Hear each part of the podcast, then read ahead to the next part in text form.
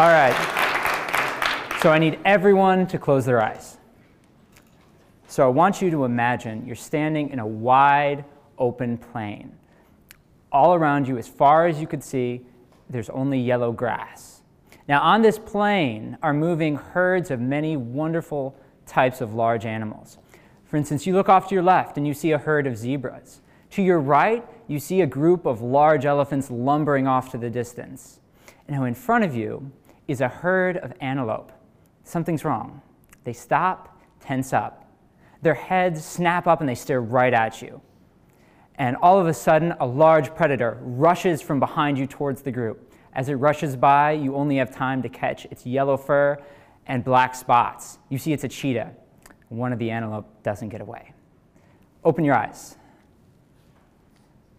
Now, if I were to ask you to point at this map where you would go to see this scene, you would probably go right here, somewhere in Africa, maybe the plains of the Serengeti, Kruger National Park.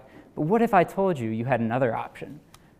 At one point in time, you could come to North America, not too far from here, and see exactly this.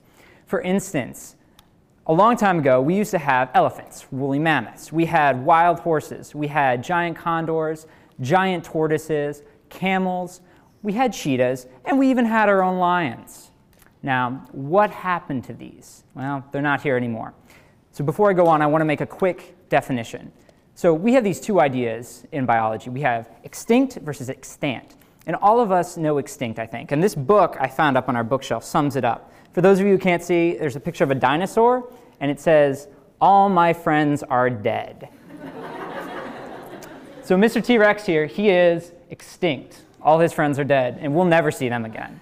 Now, Mr. Lion over here, even though you can't find them in North America, they're still around. They're extant. Now, so what I'm saying is we had at one point lions, wild horses, elephants, camels, giant tortoises, condors, and cheetahs. So what if we brought them all back? In a sense, this is what conservationists do today. A conservationist will look at a period of time in the past and set a benchmark and say that period of time is what we want to return our current environment to. So, for instance, in the modern epoch, the conservation movement started when scientists looked back and said, the world today is much different than the world my grandfather saw in the late 1800s. He could wander through the woods and see herds of deer and turkey. Let's bring those back. Today, our perception has changed a little bit. We have this pre 1942 or pre European involvement in North America view of conservation we kind of have this idea that in 19, 1492, uh, Columbus sailed the ocean blue and killed everything, in a sense.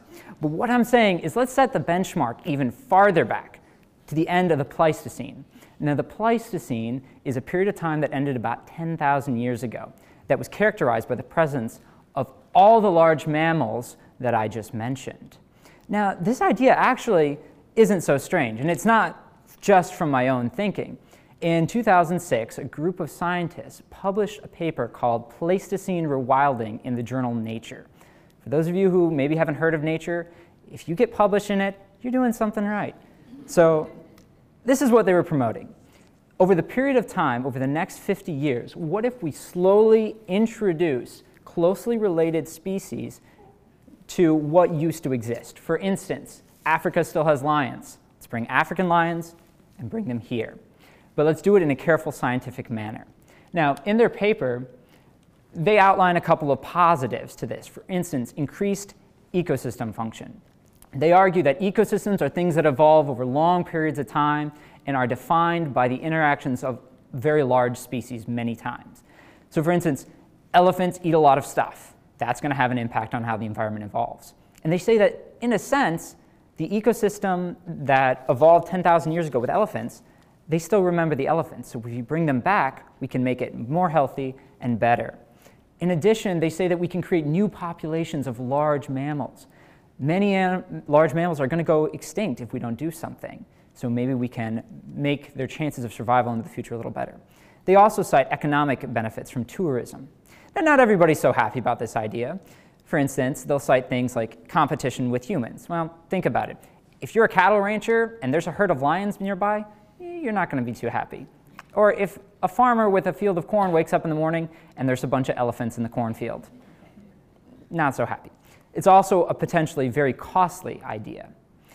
The other thing that they'll mention is, well, maybe in a sense the environment has forgotten these large animals, and bringing them back would just cause more harm than good. So scientists are deadlocked in this cost benefit analysis argument over the issue. Are the potential benefits worth the risks? But I think we need to ask another question to decide this issue. What do we want?